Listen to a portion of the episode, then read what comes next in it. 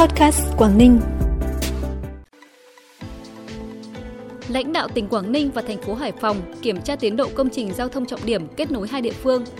Khôi phục hoạt động xuất nhập khẩu mặt hàng hải sản qua cửa khẩu Cốc Nam Lạng Sơn. Bắc Giang huy động nguồn lực phát triển năng lượng xanh là những thông tin đáng chú ý sẽ có trong bản tin vùng Đông Bắc sáng nay, ngày 6 tháng 7.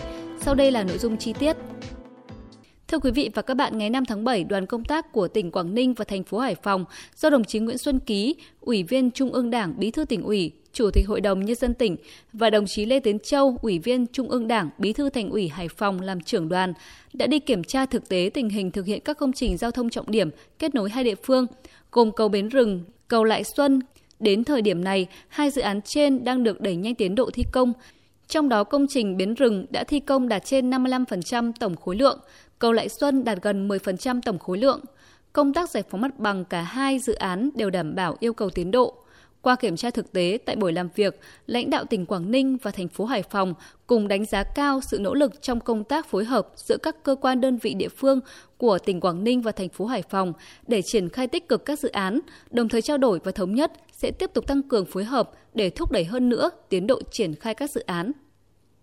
Theo thông tin từ Ban Quản lý Khu Kinh tế Cửa khẩu Đồng Đăng Lạng Sơn, qua hội đàm thống nhất giữa các cơ quan chức năng của tỉnh Lạng Sơn Việt Nam và cơ quan chức năng của Thị Bằng Tường Quảng Tây Trung Quốc, ngày 3 tháng 7 năm 2023, Cục Thương mại Thị Bằng Tường đã phúc đáp về việc thực hiện khôi phục lại hoạt động xuất nhập khẩu mặt hàng thủy hải sản qua cặp cửa khẩu Cốc Nam Việt Nam, Lũng Nghịu Trung Quốc – theo đó, sau gần 3 năm tạm dừng thực hiện xuất nhập khẩu mặt hàng thủy hải sản qua cặp cửa khẩu này, sáng ngày 5 tháng 7, lô hàng thủy sản tươi sống với trọng lượng 5 tấn đã thực hiện các thủ tục xuất khẩu qua cặp cửa khẩu Cốc Nam Việt Nam, Lũng Nghịu Trung Quốc.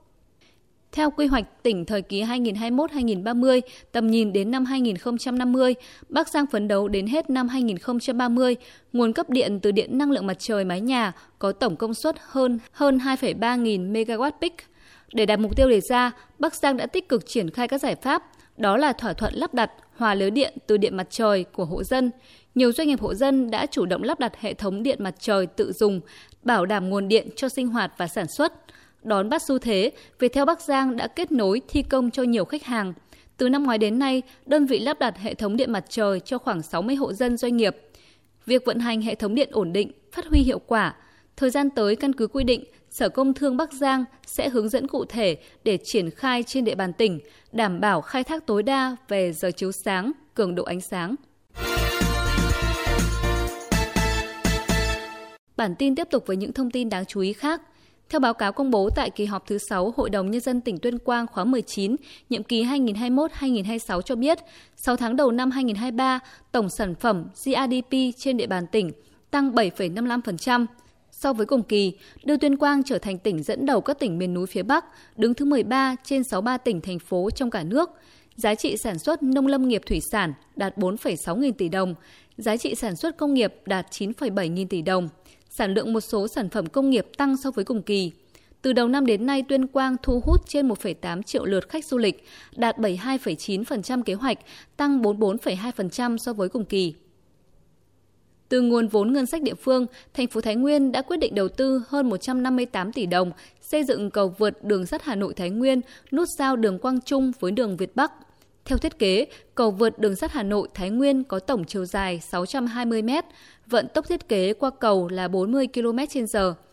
Đường hai bên đầu cầu được thảm bê tông nhựa, Đến thời điểm này, thành phố Thái Nguyên đã thực hiện xong các bước lựa chọn nhà thầu theo quy định, dự kiến khởi công công trình trong tháng 7 này, hoàn thành và đưa vào sử dụng trong tháng 1 năm 2024. Khi công trình được hoàn thành, đưa vào sử dụng sẽ giải quyết tình trạng ùn tắc, hạn chế xung đột giao thông tại vị trí giao cắt giữa các tuyến đường Hoàng Văn Thụ, Quang Trung, Việt Bắc và tuyến đường sắt Hà Nội Thái Nguyên, Ủy ban nhân dân thành phố Hải Phòng vừa có quyết định dành hơn 250 tỷ đồng để tặng quà người có công nhân kỷ niệm 76 năm Ngày Thương binh Liệt sĩ. Theo đó, việc tặng quà theo đề xuất của Sở Lao động Thương binh và Xã hội thành phố Hải Phòng với số lượng trên 45.000 người có công, thân nhân và người thờ cúng liệt sĩ trên địa bàn thành phố. Mức quà tặng là 5,5 triệu đồng một trường hợp. Cùng với đó, thành phố Hải Phòng dự kiến tổ chức 19 đoàn lãnh đạo thành phố đi thăm hỏi tặng quà, động viên một đơn vị thương binh bệnh binh và 37 gia đình người có công, cá nhân thương binh, bệnh binh tiêu biểu trên địa bàn thành phố.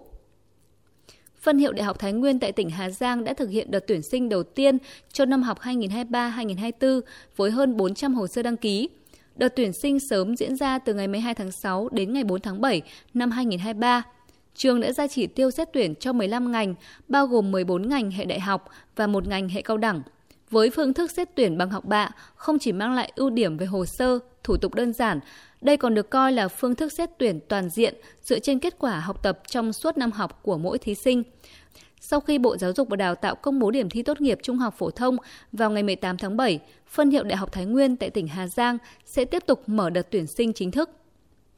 Phần cuối bản tin là thông tin thời tiết.